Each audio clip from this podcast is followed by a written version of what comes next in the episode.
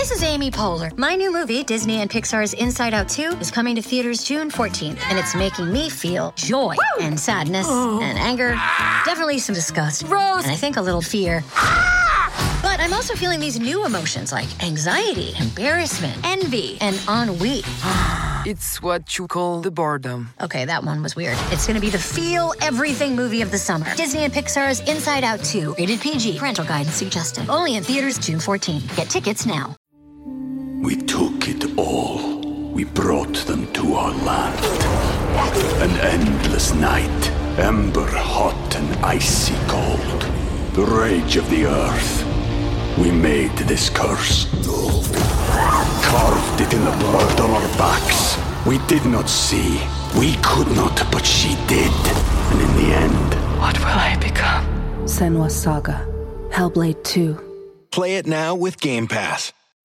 When you need mealtime inspiration, it's worth shopping Kroger, where you'll find over 30,000 mouthwatering choices that excite your inner foodie. And no matter what tasty choice you make, you'll enjoy our everyday low prices, plus extra ways to save, like digital coupons worth over $600 each week. You can also save up to $1 off per gallon at the pump with fuel points. More savings and more inspiring flavors make shopping Kroger worth it every time. Kroger, fresh for everyone. Fuel restrictions apply. Welcome to the New Books Network. Welcome to New Books and Film, a podcast series on the New Books Network. I am your host, Joel Cherney. My guest today is Chris Wade, author of the book The Films of James Woods. The book was published in 2022 by Wisdom Twins Books drawing on interviews with Woods himself, as well as many others who interacted with him over his career, Chris presents great details about the actor and his roles. We talk about how he was able to get Woods to participate and what other sources he used to write his book. Welcome, Chris Wade. Hi, Chris. Good afternoon. Thank you for joining me. You are actually in the UK and I am in the United States and I've interviewed a lot of folks all over the world. My f- longest distance one I've ever done was somebody in New Zealand and that's like a 16 hour difference time difference for me, but believe it or not, depending on the timing we can still work things things out. It's your afternoon yeah. and my morning, so it Indeed. works fine. So let's let's talk about Chris Wade. We're obviously talking about your book, The Films of James Woods, but you're a prolific writer. I think I can safely use that word based on looking at all the books you've published yeah. and written. But then you also have, um, you know, not just film, but also music. So let's talk a little bit about your background. Where, you know, obviously because you're you're very all over the place as far as I mean you actually have made some film, um, written about film, music, so on. So let's talk a little bit about your background. Where did you you know where what led you into the arts? Well, I mean, I've always been a film buff, and I've always been obsessed with music. And I started playing the guitar, started teaching myself when I was around seven or eight playing along to Black Sabbath and things like that. So I've always been really interested in making music, and then film became an obsession quite early on. And uh, but I never really thought I was going, going to. I mean, I always wanted to do something t- to do with music books because I'm obsessed. I'm a big book reader as well, big obsessive obsessive book reader. And um, I always wanted to do something in that area, but in the '90s, it's you know pre-internet and when I was a kid, it was just you didn't really think of that kind of having a career or doing things that you've really enjoyed, unless there were a hobby on the side. So I think it's around 2008. I was working in a shop, in a stationery shop, actually. An ideal place to have a, have a free pen at hand. I just started like writing down ideas for a story. And um, I ended up losing that job, and it timed coincided perfectly with me having this idea of developing something, something extra that I wanted to do that, that I was passionate about. So I started writing um, like a free arts magazine online, a PDF called Hound Dog, which was focused on film and music. And I used to interview people for it, you know, like um, to think of people you might know, members of the Velvet Underground and people like that, and all kinds of things really. And then I wrote this story that the, the one that I started in the shop, and it, and it was called um, Cutey and the Sofaguard, kind of a surreal adventure. Well, it's a real story, like a surreal psychological type thing. And I published that myself. The first thing I ever published, I did because I never thought of ever sending any work to anybody. I just thought I don't really see the point in somebody else publishing it because I didn't look at it as a as a business or a money making thing. I thought I've got things to express or things I want to do, so I'm going to start you know releasing things myself. And um, I published it as a book. Then I did it as I, I asked a comedian who was quite well known. Well, it was very well known in England called Rik Mayall, who in America I think he's probably known for the young ones and maybe even a film called Drop Dead Fred. But um, in England, he was a massive icon of comedy. And I asked him off the cuff, I asked his agent, I said, would he be able to do an audiobook of this story? I didn't even have enough money to, to pay him at the time. It was just like a, a spur of the moment thing. And they said, well, we'll give it to him and he'll have a read and see what he says. But, and to my utter astonishment, he said, he really wanted to do it and he wasn't really bothered about being paid up front. We just, so we went and did it, we recorded it in London and then I set up the company Wisdom Twins. Then that's the thing that really got it going. So there was like a case of well, if I if I did that, I can do anything. So I released that as a download and a, and a CD, and then I did a book for a guy called Hugh Cornwell. It was with a band called the Stranglers. Um, he, he, did a tour, and I, I, did a book for his tour that I released myself, and then it just kind of snowballed. And I kept I kept on doing whatever tickled my fancy really. And then in 2012, that's when I realised that I was missing music. I wanted to start really writing songs and recording, and I kind of I got a simple setup at home. Started with acoustic stuff. Started writing songs, and I released my first one in 2012. And it did it did a lot better than I thought it would do, and people were really interested. So three releases a year, EPs or albums, or sometimes like a a project that combines the music with with my artwork or photographs, and it's got that's got like a steady cult following. So that's my real passionate outlet where I get out, you know, my emotions or well, not in a teenage kind of way, but you know what I mean, like things I'm thinking about, things I'm expressing. And then as I'm a complete film geek, if you can't record all the time, my, my thinking was if I write about films, if I watch films and write about films, people might be interested in reading my thoughts on them.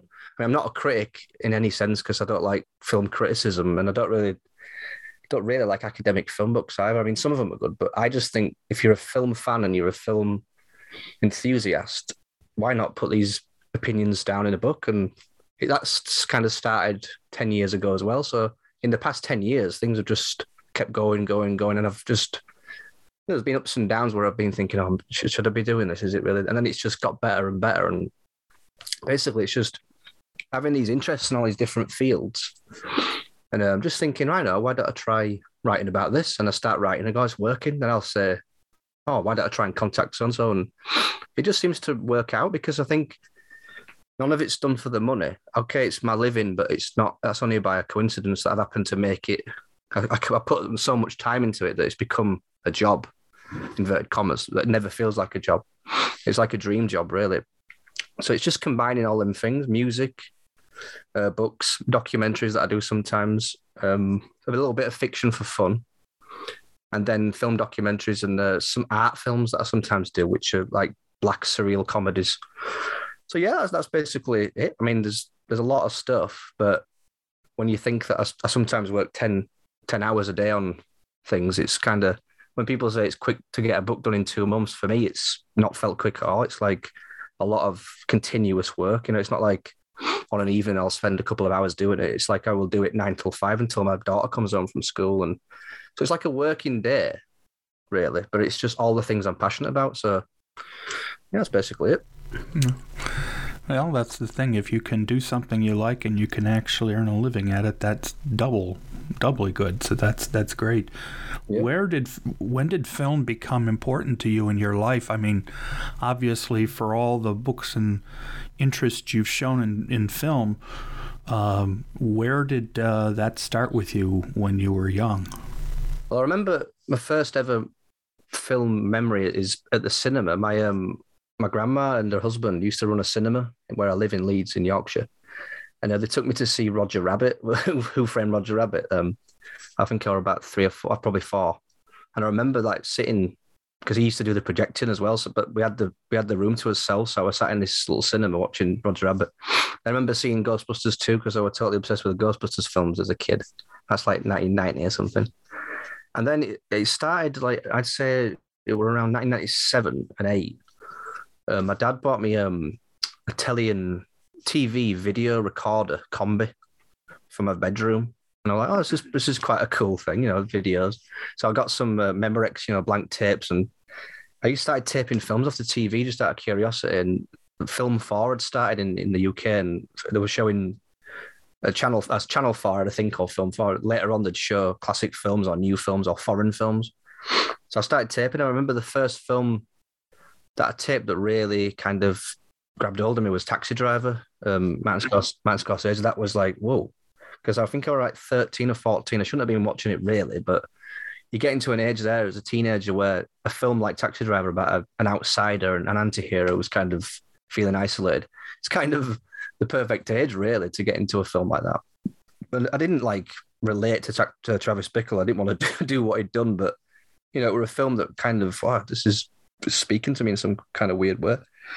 And then uh, that was a really key one. And then Casino, funnily enough, it, it premiered on UK TV. It must be around the same time, around 98. And me and my friend Sean, we both taped it. We said, Oh, you t- taping that De Niro film tonight at Casino. And um, I remember we both watched it because we, it were on too late and we had school. So we watched it the next day and we were both talking about it. Oh my God, did you see it? Oh, great. And we started swapping lines all the time and it became our like little secret film. But at the same time, my dad is a massive film buff as well. And when I was young, he used to used to watch a lot of Woody Allen films and I uh, used to collect films, my dad. So I remember like we used to go to my dad's house, me and my sister, and we'd watch a Woody Allen film on a night, and then we'd watch something a bit weirder like uh, David Lynch or Eraserhead or when we got a little bit older, like video, well, not that much older, Videodrome, you know, Cronenberg with James Woods, and um, Blue Velvet, and it just it just got deeper and deeper. And over the years, I've got more interested in independent films and European films. I don't know what it is about films. It's just I like blockbusters and I, as well sometimes, you know, for fun. But when the films about proper human dramas that teach you about, you know, what it is to be human and kind of complex psychological things, and they kind of just you get so wrapped up in them that you go, oh my god, this this is touching me in some kind of way, like a book does, you know, like a novel. I, I think good films are as good as novels, whereas there's different types. There's popcorn films and fun films, but I think a real, you know, like real cinema is as important as literature. I feel so. Yeah, I mean, so my love of film, like a lot of people's, it's not. It's not like I'm unique or anything. It's just, um, I just write my opinions down on my love of cinema. Like I never, I never write things. I've never been commissioned to write anything. I've I've been asked, but I've always turned it down because I prefer to write about something that's from the heart and it's something that I always release it myself through Wisdom Twins as well. So that's just the way I do it. And film's always been there. You know, it's always been this important thing to me because it's it's an escape as well when you when you're younger. If things aren't always going so well as a teenager or whatever, cinema was like, oh, I know I'll do. I'll go upstairs and I'll see what what did I tape last night. Um, oh, I'll, I'll watch that tonight uh, and get some sweets and candy or whatever you call it, and just like escape into film. So it's always been like that, really. It's funny. It sounds like you you were born at the right time. I guess is the best way to put it. The yeah, yeah. the advent of home video. I know here in the states. Um, I had my we had our first video recorder around 82 yeah. and um, we didn't have cable yet at that point because it wasn't in our area but soon after that I got cable and I sort of did some of the same similar things yeah. I started recording movies off yeah. of the cable stations and watching them and of course we were still in the period where even though home video had started it still was pretty small yeah. And so you depended a lot on whatever you could get off of television. Mm-hmm. And as you pointed out in your story, that being able to find films that uh, you never you'd heard about but never seen. And then, of course, that took off even more once the home video revolution hit, and you could actually yeah. rent movies. And and uh, here in the states, the libraries began stocking them too. So yeah, it became easier and easier to see some of these films that we'd heard about when I was younger. If it didn't show up on television or if it didn't show up on a revival in yeah. a theater, you had no way of seeing the film. So yeah, exactly. Yeah. And of course, television at the time was still, you know, until we got some of the cable channels like HBO and such, they were always editing them, so you sort of had to depend on however you could get them. So yeah, yeah. I, I, I completely relate to your um, to your story. Yeah. So where did when did Woods first appear on your radar? Uh, obviously, you've written about a lot of people, but we're talking about your book on James Woods. So when did he? When did you first see a film and say, "Oh yeah, that's James Woods"? So you know, or, or Well- when did when did that become somebody who you uh, noted? Well, I always remember, you know, like when you're very young, you, you know, act. I always knew actors because my dad were a film buff anyway, and you kind of naturally. I always knew James Woods well. You know, like I always knew Pacino, De Niro, Nicholson, all the great guys, and I always knew by the faces, and I'd seen little bits when I was a kid. But the first, I think the first one that I really that really took hold of me was Once Upon a Time in America. Um, tape, that's one one that we got taped off the TV, and I didn't know that only part because it's such a long film. They showed it twice. They showed fat part one on one Friday, and part two on the next Friday. So I taped the first part, and I was getting really into it. And then it said, uh, "Tune in next week for part two. And I'm, oh no, oh god! So I had to wait another week for this for second part.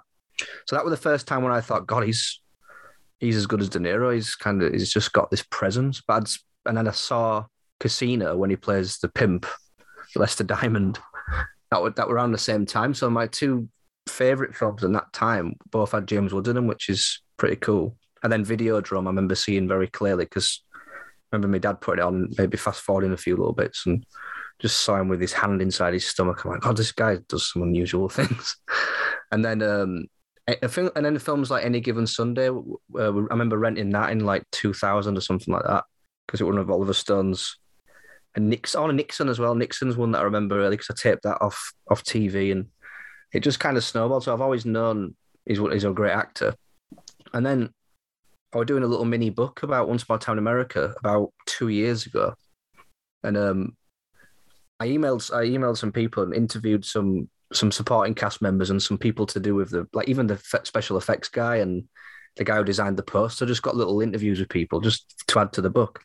And then I asked James Woods' um, agent or assistant PR agent and said, "Why would he be interested in being interviewed for this book?" And I didn't expect to reply because to me, it's at that point people on that level of you know legendary film level. I just thought that I wanted it back. And they said, "Oh, he's, he's looking forward to this because it's his favorite, one of his favorite films he's ever done." So they give me his email and we arranged an interview. Uh, and it wasn't really an interview. That's the thing. It was just a talk like this. It was like a really relaxed talk, and he just instantly started telling me these stories about Once Upon a Time America, about Sergio Leone and Robert De Niro, and how he approached the role. And it was like, God, amazing. It was like pinch me because that's the the role James Woods as Max in that is a, a kind of a performance that always haunted me since I was a kid. So to hear him tell me all these memories about it and to talking about Ennio Morricone and it was just oh my. So we did that and he said, "Oh, stay in touch." And I didn't really, I didn't, I wasn't sure if he meant it because I don't know if he was just being polite. So started emailing him and I sent him the the draft of the article uh, with the interview and he really liked it. You know, it said it moved him to tears, and um, so I put that in the book. And then I did a, a little piece about him for a cult a, a film magazine I do called Scenes. I did a little article about him for that, and he really he were really happy with that. And he said, "Oh, great, thanks," and he, he shared it on his on his Twitter, and he's really he's been really supportive. Then one day I just said, "Would you would you be okay with me writing a full film guide to your films? You know, like a full the full works?" And he said, "Oh, I'd be totally behind that." Yeah, and I didn't expect to do any interviews for it. I just I thought we'd done our one interview, and this was just going to be a guide. And then one day he said, "Oh, don't forget," he said, "I'm happy to do some interviews for this book." Because he said he, people had been asking him to do a memoir for years, but he wasn't really interested in the gossip stuff. He and this was an opportunity to talk about the films, you know, the all the great films he's been a part of. So I wrote, I'd say I wrote around 200 pages of it just talking about the films. And then we arranged our first interview, and I think this is June or July last year. And I thought maybe we'll do an, one interview. And it, four hours later, we were still talking. And he went, right, next, are you free next week? So it became a weekly thing for, I'd say, three or four months.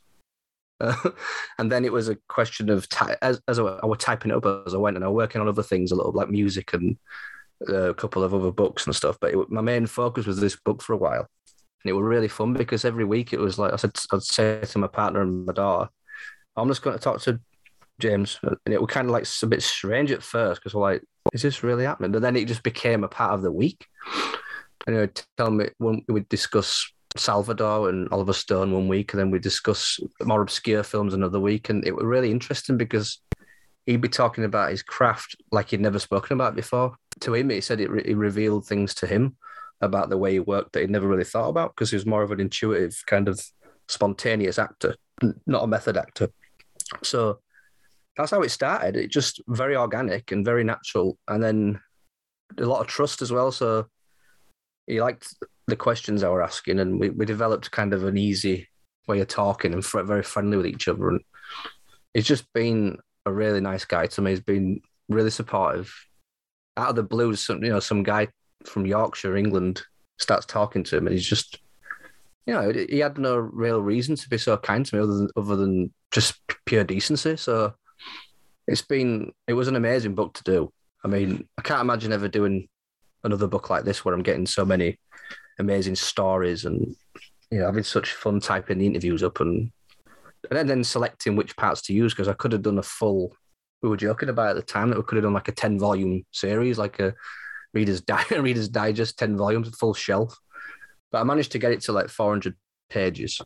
But um, yeah, so that's how it happened. It was completely out of nowhere. Like a lot of things that I do, they're just one minute I have a little thought and try it out, and if it comes together like this has, which is a it seems it seems like a miracle to me. I don't know how, quite know how it happened, but it's been an absolutely brilliant experience. One of the things that I find interesting about him as a an actor is that he's been able to work with incredibly diverse group of directors and writers. When Yeah. you think to yourself, he's made multiple films with Oliver Stone, he's worked with Scorsese, he's worked with Cronenberg, he's worked with John Carpenter, he's worked with uh, a lot of different people doing different things. So clearly, he's considered important to them because they use him like Oliver Stone. And even though in some of the movies he's perfectly willing to take roles that are basically very short. Yeah. I mean, he certainly doesn't have a big role in Nixon other than I mean, he's Hald- he plays Haldeman, but Haldeman isn't a huge character in the film. Mm. And yet he's perfectly willing to take on the role. So he goes from being basically starring roles or, or lead roles, better way of putting it, but Yeah. then he seems also perfectly willing to take on smaller roles for a variety of reasons. Did he ever talk about why he had that desire to do different types of roles without having to worry about how many lines he had in a film? Yeah, well, funny mentioning Nixon specifically is very interesting because uh, somebody else, Oliver Stone had somebody else in mind for Haldeman, and um, James Woods said, "You know what?" I said, "I think I could play Haldeman." It's like, "No, Jimmy, no, you, you're wrong. It's you're too much of a firebrand. You know, we need somebody who's a bit more robotic." And and uh, Woods was making a film called Killer: A Journal of Murder at the time, where he was playing um, Carl Panzram, the serial killer, and he had his head shaved and kind of, into a kind of severe cut. And he looked in the mirror and he thought, oh, I'm to look like Haldeman. And he, he, he got in touch with Oliver Stone and said, right, I'm, I'm coming over. I want I want to do a, I want to do a reading of Haldeman. And Stone was saying, no, you, no, you're not right. And he came over and he did some lines and he was like, oh, right. He did some reading. And Oliver Stone just knew that he had he had what it took to do it. So he, he really fought for us that role, even though it's a tiny role. So he, he does it for me. What what he said to me is that it's always the role. It doesn't matter if it's a, a short role, like say something like Virgin Suicides, where he's he's very mute. You know, he hardly says anything. He's kind of just is there, but he's not really present. For it's for him that was a challenge. So it's about it's like a proper actor. You know, he's a theatre actor originally, so he's a guy that really gets wrapped up in a character and. So I think I think it's just the fact that big or small, um, kind of a psychopath or a, a gentle person or a sociopath, if the role's interesting, I think sincerely to him that it doesn't really matter if it's a leading role or not because he's always like a film like Contact, which is um, quite was a big film in the nineties. Part of a, an ensemble there, and he's he kind and a lot of it he's kind of stood there with his arms folded. He's kind of the government guy in the plot, but it turns out that he actually has a vital. So if anyone hasn't seen the film, it kind of, it kind of reveals a plot point. He reveals the big plot point. So sometimes his role seems smaller, but um, ultimately it's got this it's got this weight to it as well, and it's how he plays things. You know, any given Sunday, for instance, the other Oliver Stone film, it's very minimal part really. He's the team, he's the doctor of the team, and um, but he just he just gives it fire and life, and he adds a, he adds a lot of character to the film with it, and he's a lot of ad libs as well. Like Oliver Stone's said, you know, to me, um, there were a lot of ad libs and a lot of improvisation in Salvador. It's like Salvador, like you say, goes from this starring role in Salvador, amazing performance in the middle of this whirlwind of activity, and then he can just turn up in another film, a cameo as himself, say like in Be Cool, or uh, he can play the, the horrible father in a film like Pretty Persuasion, which is quite an obscure one. And then he'll do a you know a villain voice for say Stuart Little two as the Falcon or Hercules. So it's just it, it's a remarkable career because it's so varied. And like you were saying, all the, the directors, so many different directors. But yeah, so I think with the role, like Casino, for instance, is a tiny role in the original script. I don't think Lester Diamond even has any lines in the original script, but he really wanted to work with Scorsese. So Scorsese rang him and said, "Are you serious? Do you, you know, do you want to be in this film?" And he said, "Yeah." And all I've got is the pimp, Lester Diamond. It's not really a a big role. He says, "Look, he says any time, anywhere, any price, whatever, I'll do it." So he clearly is a guy who loves the work. And um, he turned up and he expanded the role through ad libs and improvisations and made what is a tiny sideline character like Lester Diamond into something that has become a little bit iconic and people always remember James Woods in Casino as like this oh god yeah the ultimate sleaze role but so so sometimes I think that just because a role's small as well doesn't mean it's not rich and there's plenty of opportunities to kind of express yourself as an artist within that role. I think one of the other things that's interesting is many of his films at the time they he, he made obviously big films, but then some of the other films he made either weren't very successful or weren't particularly regarded at first, but then over yeah. time they've become more and more well known and understood. Yeah. Um, obviously, it's not the same thing, but Once Upon a Time in America was. I can imagine what that was like afterwards, given that Leone lost cut. He, they came out with a shorter version at first that I actually saw in the theater and yeah. walked out saying, I don't get it. I just don't understand what just happened. And yeah. it was many years until I got a chance to see a number of years till we saw the full version in the states, and you can yeah, see yeah. the difference. And uh, so it's clear that uh, he made sure he got involved in in really great projects. Yeah, it's true, and and like you said, they're not always um, in the world alight when they're first released. Like Videodrome, for instance, was very. remember him saying to me that it was a fairly low budget film, and when it had been released, someone said, "Oh, there was no premiere type thing." So he said, oh, "I'll go along to see." This is in the book. He says, "I'll go along to see a, a you know see it at the cinema, see what happens." And they said, "There's like a handful of people there," and you're like, "Oh," and it kind of sank. And then as the years went on, he said more and more people come up to him and say, "Oh, Videodrome, one of my favorite movies. Oh, Videodrome, fantastic film. I love you in Videodrome." And it and it took it got this kind of cult following over time. And um, you know, now it's like a prescient film because it's all about you know Cronenberg obviously didn't anticipate the internet, but it's a, it's about that kind of thing. You know, the escapes and being ruled by device, being ruled by devices and the merging of technology with flesh and all that kind of stuff. So yeah, he's, he's a part of a lot of films that that were not that that kind of not sank, but kind of just went floated by, but then became cult. Like Once Upon a Time in America, for instance, like you say, the American cut was like savaged. The, the critics savaged it, didn't they? But in Europe, it was seen as a masterpiece because we they got the full three and a half hour cut. But now I'd say some people say that Once Upon a Time America's up there with The Godfather for gangster films, and maybe give it another ten years, that might be seen as one of the ultimate. I mean, to, to a lot of people, it already is. Like to, to me, I've always think it's just an amazing film. But um, yeah, like John Carpenter's Vampires, for instance. It's there's so many films that have got cult little cult followings, Virgin Suicides, but um, it's funny how some films just kind of get forgotten, and when you you discover them and you find them and you manage to track them down, you're like, oh my god, I don't know why people don't know about this one. This is a, this is a really good film, but that happens with all kinds of actors. It's just, I suppose it's down to marketing and if the film gets out there right, but. Yeah, it seems it seems to do a lot of these films that gain reverence over the years. One of the things that he obviously can do because he's done it a number of times is play really intense people Yeah. and often very bad people.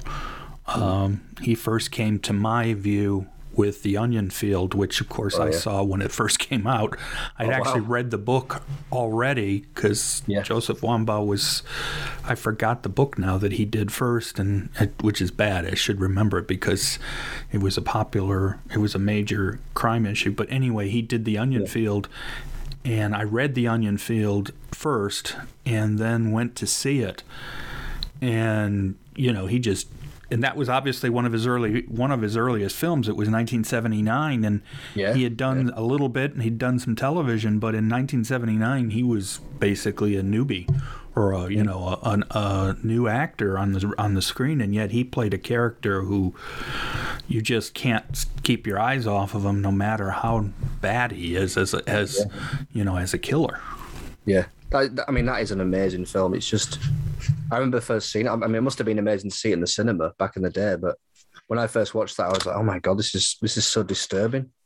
And um, I interviewed, um, well, Joseph Wambaugh did some some questions and answers for me for the book actually, and he said that he wasn't initially wanting Woods for the part because he was going for you know a lookalike, and Harold Becker, who I spoke to for the book as well he said as soon as he saw James Wood, he said it was it was one of them moments where you go, oh wait a minute, geez, this is this is somebody.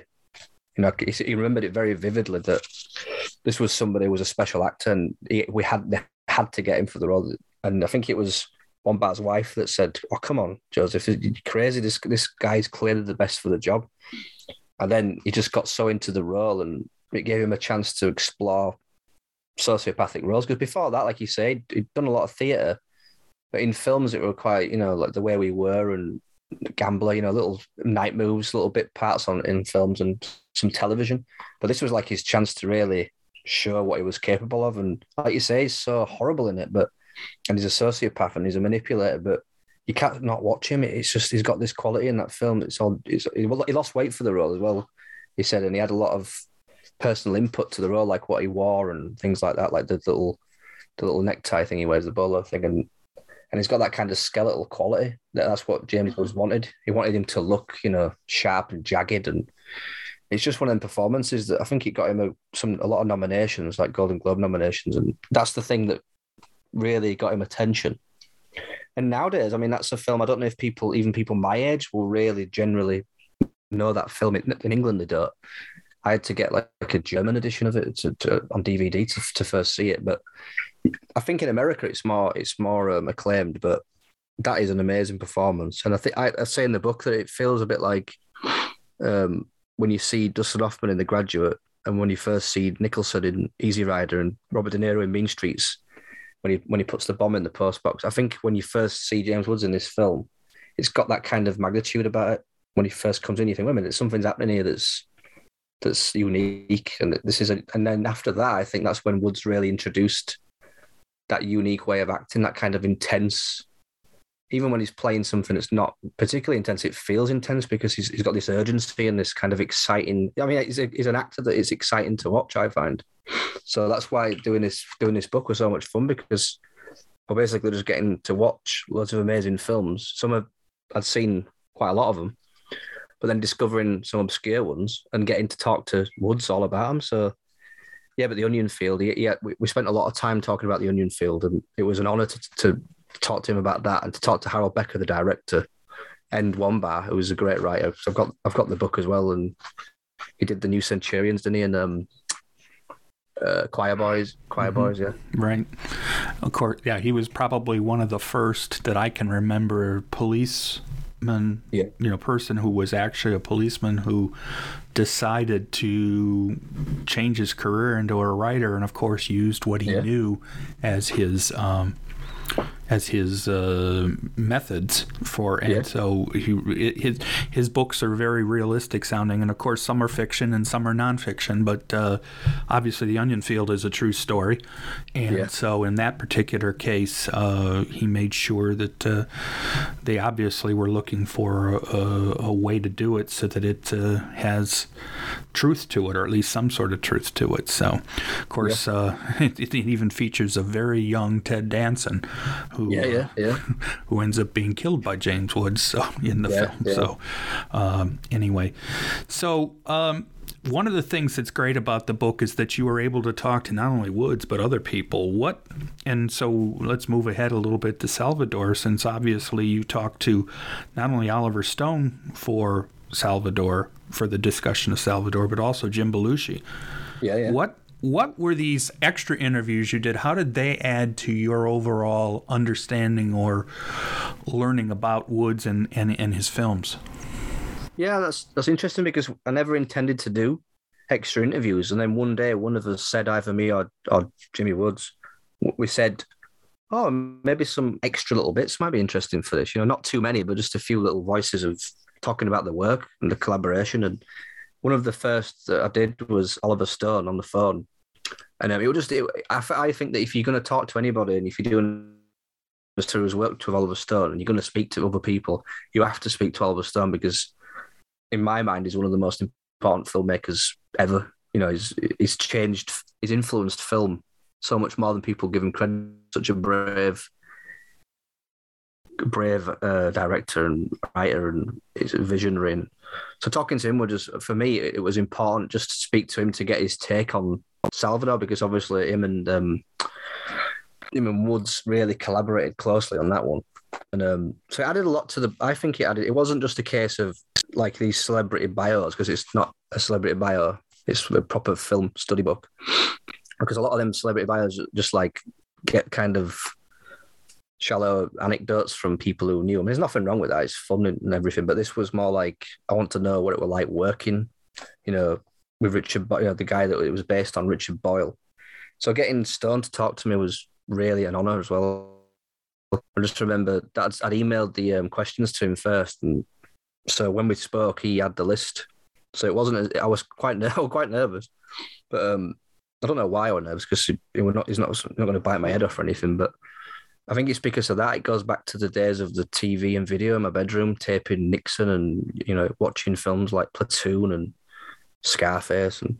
Yeah, it was really nice, and he just like, "Let's- let's look at your questions. Oh, let's. Uh, oh yeah, look at it. Oh. So he gave me some nice little information about the onset uh, relationships between Boyle, Richard Boyle, who James Woods was playing, and James Woods, and how, how different they were from one another, and they, they kind of rubbed each other the wrong way. And he told me about him and Jim Belushi's kind of friction they had at the start. It, and the important thing was that there was there was friction, but it was all creative friction, and it was all for the greater good of the film. So everybody was, if they were having an argument, it was about the film. It wasn't about you know, got the biggest trailer because James Woods said no one had trailers. He said you barely had a chair to sit on when you were making Salvador. So it were important to hear all the story. And then I liked the the things that Jim Belushi provided as well because that brought some humor to it, and it kind of teases James Woods in, in the um in the interview a little bit. You know, says, "Oh, you know, he never he never shuts up and all this kind of stuff." So yeah, it, it was nice to get two different because hearing it all from James Woods is really important. It's most important part of the book. You know, my opinions on the films will vary from someone else who reads it, but hearing what James Woods has got to say about the film is vital. But hearing extra little tidbits and little insights is also interesting. I found so as a film geek, that's the thing. I was interested, so I thought, well, maybe other people might be interested. That's always my starting point. So you can't really go wrong talking to people like Oliver Stone and, and James Bel- James Belushi. We took it all. We brought them to our land. An endless night, ember hot and icy cold. The rage of the earth. We made this curse. Carved it in the blood on our backs. We did not see. We could not, but she did. And in the end, What will I become? Senua's Saga. Hellblade 2. Play it now with Game Pass. So, one of the things that I find interesting in looking through the lists of, of all the work that he's done, he seems like someone who never takes time off or at least didn't. I mean, I'm not saying recently he's obviously yeah. not working as much, but I mean, if you look through the dates on everything, I mean, it wasn't unusual for him to do three and four films a year. Of course, some of them, mm-hmm. as we've already talked about, were brief roles, but it yeah. just seemed to him that it was more, he just liked to work and, and would take roles. And we talked about this already, where it's smaller roles and then would take bigger roles. But I mean, uh, you could see just from looking at his. Um, his roles that uh, it didn't bother him to just keep working. Yeah, exactly. I mean, 1995 is one year in particular where there's five films released. He told me that he finished playing the serial killer in the film uh, Killer: A Journal of Murder, directed by a, a fellow called Tim Metcalf, who we interviewed for the book. It was produced by Oliver Stone, actually. And on the Friday, he, he got out of his costume playing a, you know, a, a guy who was on death row, over the weekend he flew to I think it was LA to film to start filming the TV movie Indictment, which was about the McMartin trial, which was also also produced by Oliver Stone. So over the weekend he's, he's having a costume change and he's already into a totally different role, from playing a serial killer to a hotshot lawyer in a matter of days. I mean, with a click of a finger, basically. And he can't when you watch the the two films, he is every bit the killer in the Journal of Murder. He, he believe he's a killer and then an indictment is is Danny Davis, the lawyer, and you just think, Jesus, he's he's just now he's just the, sharp as attack lawyer. So if you look at that one year alone, you've got Nixon, The Killer Journal of Murder, Casino, Indictment, and then there's a film called For Better or Worse, which is just an oddball little com- comedy made by Jason Alexander. So it's also the variety of films as well. You've got really serious stuff and intense stuff, and you've got a comedy. You've got a Martin Scorsese epic. So I mean, if that's if that's the work he were getting offered, no wonder he wanted to work so much because as an art, as a creative person, that's a lot of different areas to cover and different ways to express yourself as an artist. So yeah, I can see why. Like, and there's another year that's really good. 1999. You've got any given Sunday with Oliver Stone. You've got The General's Daughter, where he plays a really interesting supporting role. You've got Clint Eastwood's True Crime. You know, starring alongside and being directed by Clint Eastwood. And then Virgin Suicides is for Sofia Coppola as the dad. So I think it, any any actor with, who loves working eh, would get in offers like that. I think you'd have to pounce on the chance, wouldn't you? So that's what's good. There's so many good opportunities that he seems to have grasped with both hands. Did you talk to him at all about the, the, the, desire to continue to work? I mean, did he talk about the idea that he just didn't, he liked working enough that he just would take, now they're all, you know, not that they're negative, bad roles, but the size of some of them, that he was just perfectly happy to continue to work. Yeah, in, in the book, yeah, it says, it says about it. We, we discussed the, the, um, the drive of it, because very early on when he was a young guy, he was at um, co- uh, university college and started acting in, you know, university productions. And I think Jon Voight said to him, you know, he asked Jon Voight, says, "Do you think I should give this up and become an actor? Because I just love acting. I love being able to, you know, put across the human condition and examine what it is to be human." And Jon Voight said, "Well, yeah, and do it. You've you, have got the talent." And he asked his mother, he said, "What are you, are you okay with that, mum?" And she said, "You know, if you're going to give it your all, do it. You know, you don't, don't regret it, but but never never not work your hardest." So the work ethic was there from from his mother. It's, it's at the end of the book actually. Um, that was the driving force. She said to him, "Always put your all into it, and you know, mean what you're doing." So I think he always loved working, and you know, these days people kind of want to become well known or well paid from doing nothing. They kind of just want to be exist and put themselves on TikTok and um, Instagram and just not really be of do anything of note, but be paid millions of pounds and uh, dollars and be famous. And uh, James Wood says to me at one point in the book, he says, "My life would not make an interesting movie." He says, basically, what happens is an actor works hard, gets a little bit of recognition and rewards, and that's it. he works hard and he gets rewards for it. So that's basically what it is. He's a work. He was a working actor, and he still is. You know, he's he's still. I, I don't think he's he's done yet. I think he might do some more. But uh, yeah, I think it's just that. That's like the same reason I do write books and I record music. If you've got this urge to do things for some reason. You know it. You've got a feeling. "Oh, I want to do this. I want to do that. It must be the similar kind of situation where if you love what you do, you want to do it more. And when you're working with these directors, I just think he just could not turn a lot of these offers down. So it became work. Work was important, but you, you can see why.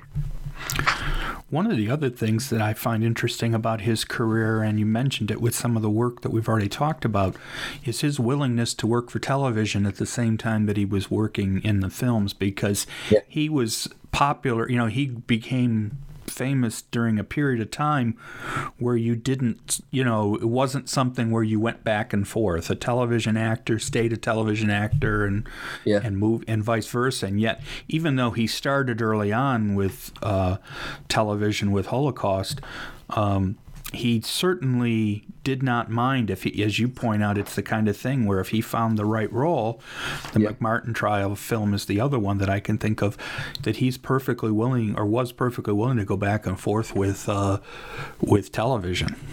Yeah, um, uh, in in the book he says about there's a film called Promise uh, from 1986, a TV movie and uh, he said to his agent, "You know, I, like this script." And she, and the agent was like, "You're crazy. This is a TV movie. You can't you can't do this. You know, you do you, you're on the big screen." And he says, "No, this I have to do this role." And it was a um, a schizophrenic with uh, role with uh, James Garner, and he won a Golden Globe and an Emmy for it.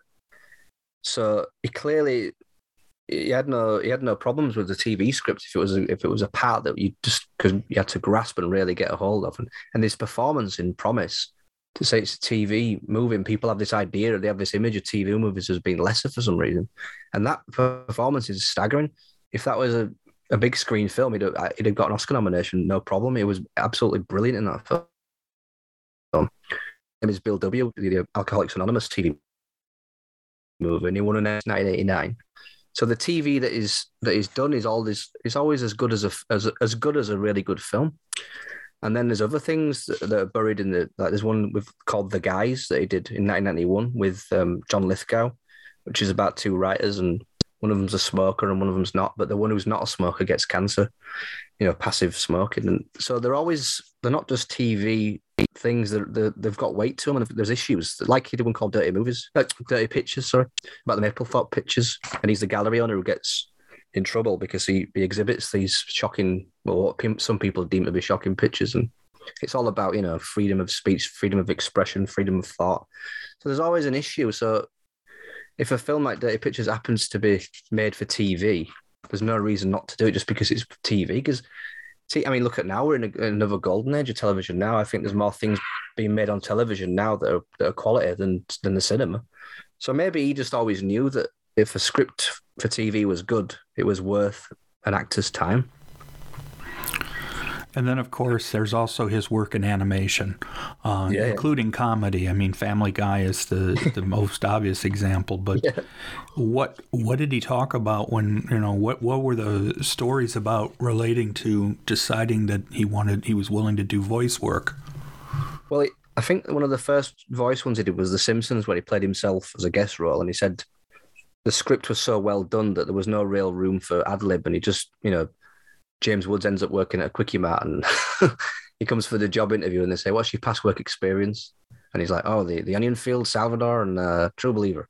And they go, "Oh my god, it's James Woods!" So it was for fun, really. You know, he said he had such fun doing it, and then he always wanted to do a Disney uh, part. He always said it, every actor wants to do a Disney villain or a Disney hero. hero.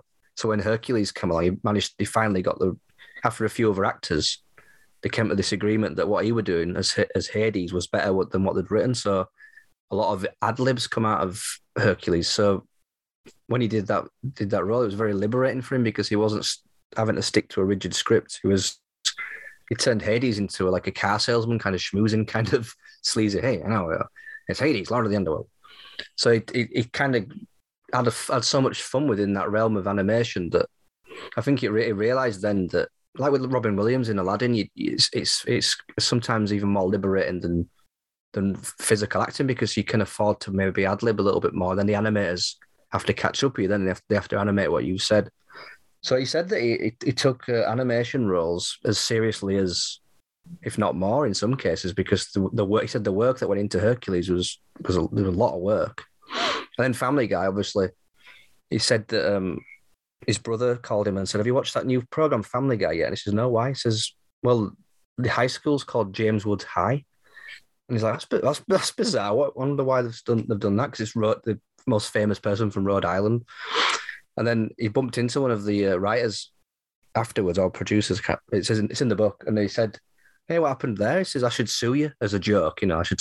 I said, "I know. I won't sue you if you write me a, a great episode. You know, joking, not thinking they would." And then the script turns up, and he's like, "Oh my god, this is amazing!" And it's the famous, you know, piece of candy episode.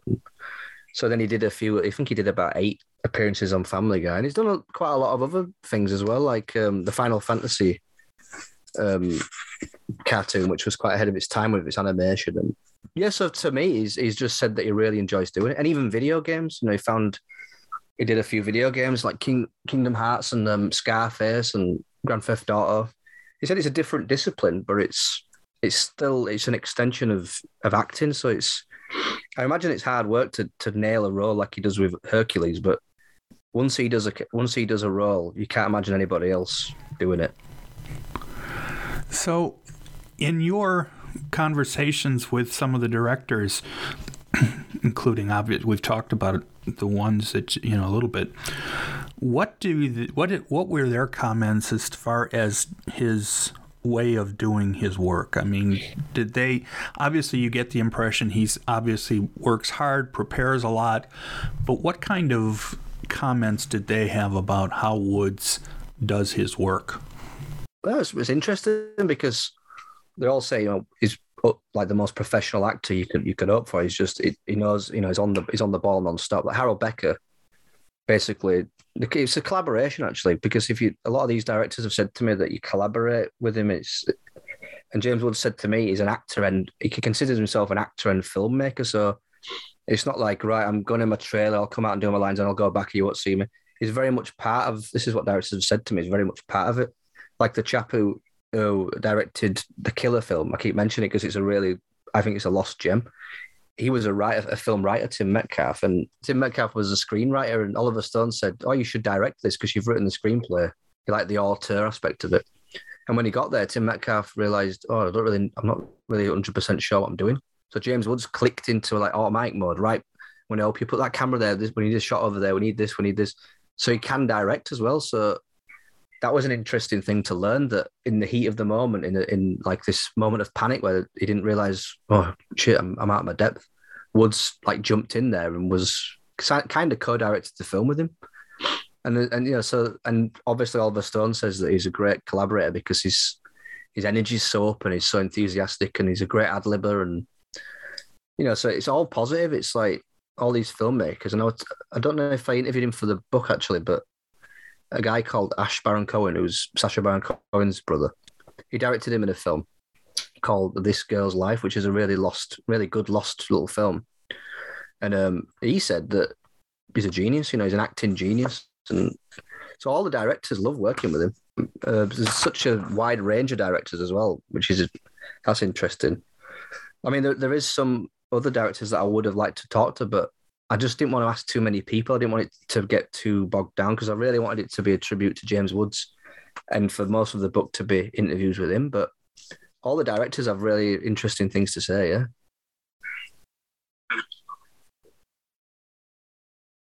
yeah, yeah, yeah. I mean, Straight Talk's like a fun little comedy film, and I just thought he talked very fondly of working with. He's, you know, he just said she's one of the well, probably the nicest person he's ever worked with. Just a great human being in every way. So I just I I thought, oh, hey, maybe I should see if Dolly Parton wants to do maybe write a little paragraph, you know, for the book or whatever. Didn't expect to reply, but then she gave me this lovely, lovely couple of paragraphs that I used for the kind of the opening of the book. And I thought, if you if you've got some stuff from Dolly Parton, you've got to start your book off with it, kind of because it's so positive and it gets the reader set up for what's what's ahead. And she like she says, you know. Uh, I'm sure you all enjoy reading about his life in the movies. So it's just like it like a surreal thing to get Dolly Parton in to write the. But then again, she is very very fond of him. So and he says you know she's he's her favorite co-star from all her movies. So I shouldn't have been too surprised that she that she were going to get involved. So looking at his works, the the first question I wanted to ask related to his works as a whole.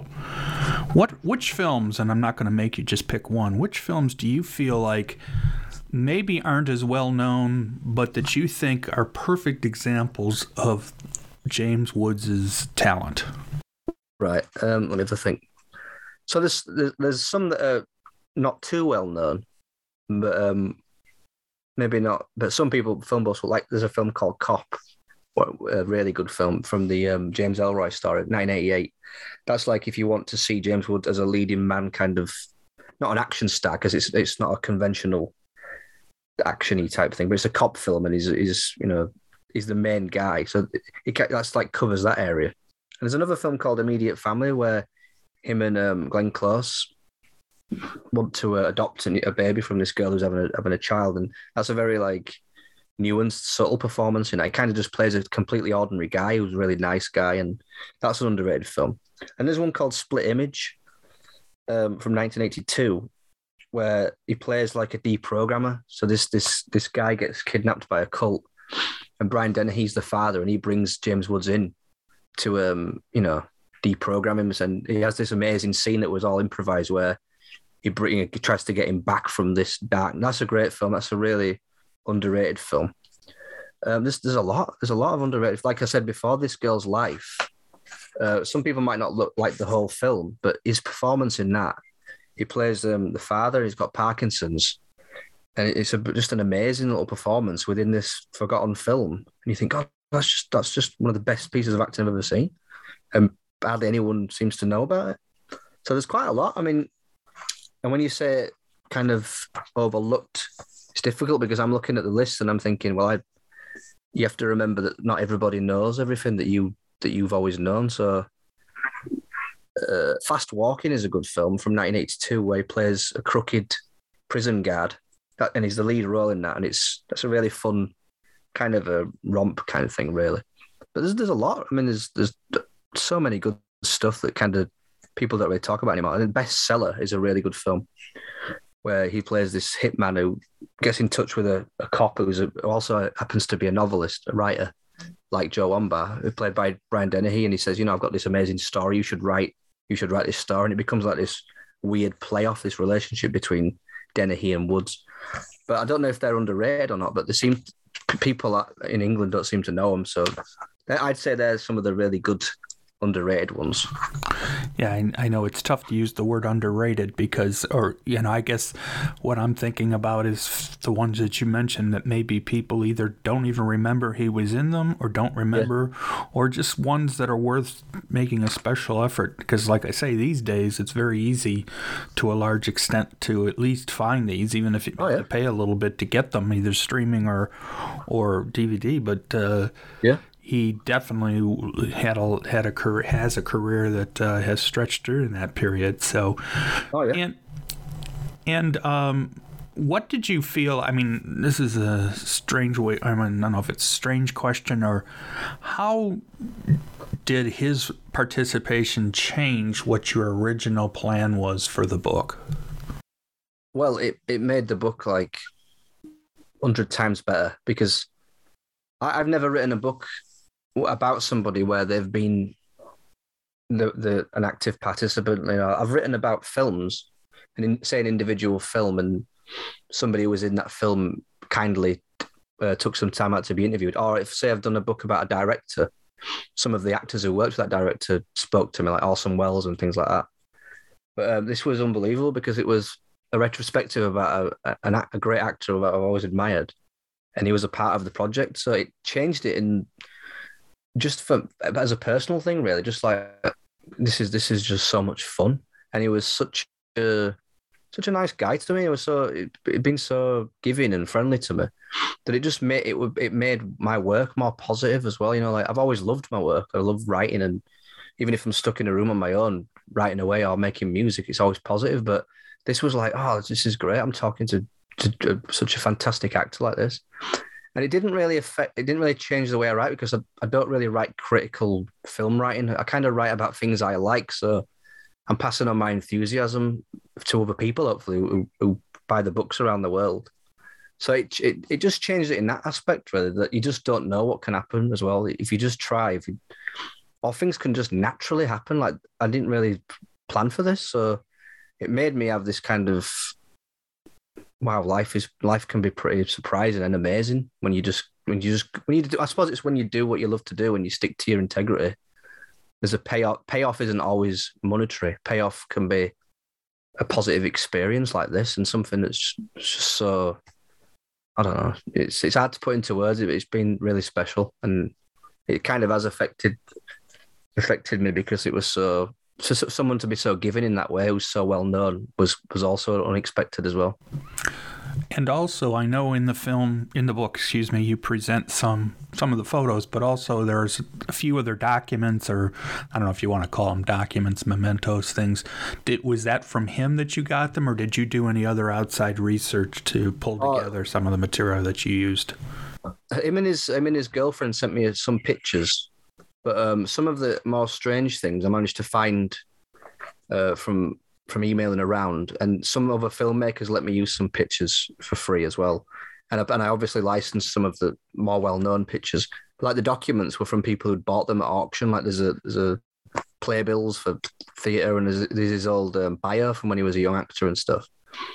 So there was some that were fun as well because as I was making it, I was obviously I owned a lot of his films already, but I was buying more films like old videos and uh, obs- uh, foreign versions of DVDs that I couldn't get in England. So there was a lot of detective work when you do things like this. There always is when you're scouring around looking for things.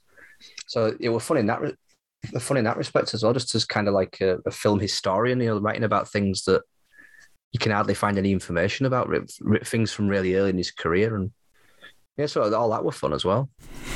I will say that interviewing writers, particularly if the uh, subject is either historical in nature, in this case, part of this is historical, it's great to know nowadays that there is a lot of stuff out there that, that are obtainable, even though to do re- research on some topics, you still have to go out there, as Yeah. particularly, unfortunately, you know, like in, in Hollywood and where there's uh, libraries that are devoted to particular films and actors. But there's a lot of other material out there that, that can help build on things these days, and it makes Yeah. the research part of writing so much easier, almost more difficult because sometimes there's so much, and having to go through it all and figure out what you Yeah. want to use and what you don't want to use.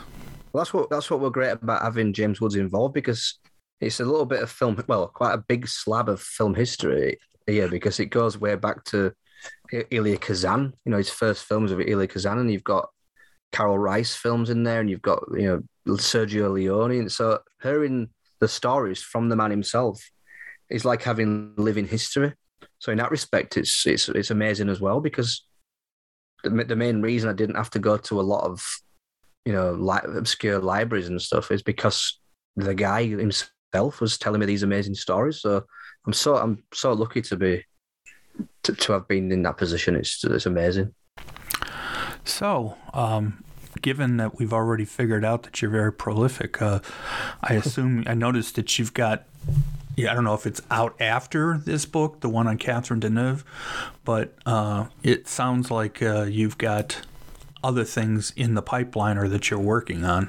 Yeah, I've, always got projects on the go. Like um, that one's been one that I've been coming back to for quite a while because I did I did a book on a, a French actor called Michel Piccoli last year, and um, I was lucky enough to interview Catherine Deneuve for that because she worked. I think she did eleven films with him, like Belle de Jour and things like that. And um, that was a surprise because she because I rang her one day and there was no answer for oh, it's not going to happen.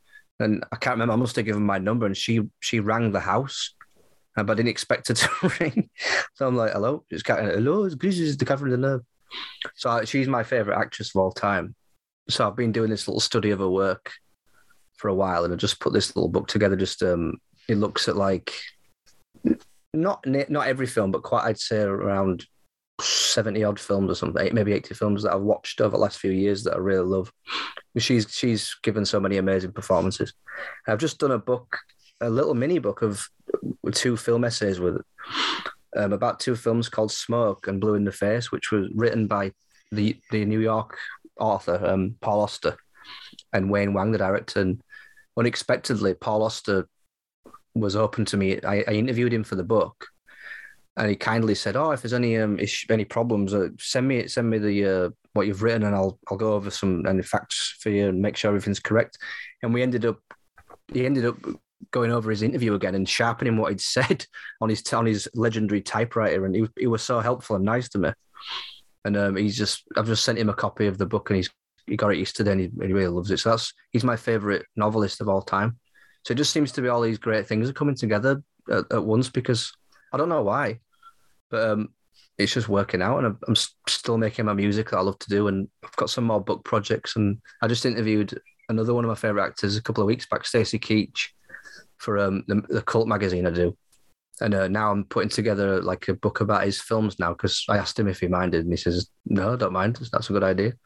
So I'm doing like a little study of his work now, and watching all his films while toying with other projects. So yeah, I've got I've got plenty plenty to do over the next few years, definitely. Well, it's great that these actors who are still around, but who have roles that aren't always the lead, but often usually very important to a film uh, yeah. that you continue to be able to not only write about them but actually have contact with them because it's important to fill in these stories oh yeah that's what it is for me i think it's as, as a film fan you can watch a film and enjoy a fan and go carry on with your day but as a film fan and who's a bit obsessive as well and thinks god if i i'd love to speak to them. They're still around. They're such an important person. I wonder if they'd speak to me. And then they do. Then you get on, and then it leads to other projects, and it's just it's kind of snowballs into. I suppose it's it's if you try and you know hold your hand out to somebody and say, "Oh, would you would you like to do this? Would you?" And they say, "Yeah." You're lucky enough if they say, "Yeah." You are capturing the history there, and I think I find it's really really important. And then to say someone one day just says down down the line, "Oh, oh, that guy, that actor, you know, 50 years from now, they might go, oh, there's a book there with all about all these films. That's that's what I always think about. Like, I look on the internet and I see someone go, oh, I've just seen someone's written a book about the Italian director Ettore Scola, which I did a few years ago. Which is, I can't imagine he's got many fans in England. He's popular in, he's dead now, but he was popular in Italy. But I've seen on little forums, and oh, someone's written a book in English about Ettore Scola because I wanted to read one on his films and there weren't any out there. So sometimes that's the my motivation is I'd like to read that, but there's nothing there. So I get obsessive and I spend a couple of months researching the films and interviewing cast members, and it's always just what I want to do. And I think that sometimes you are getting important things down.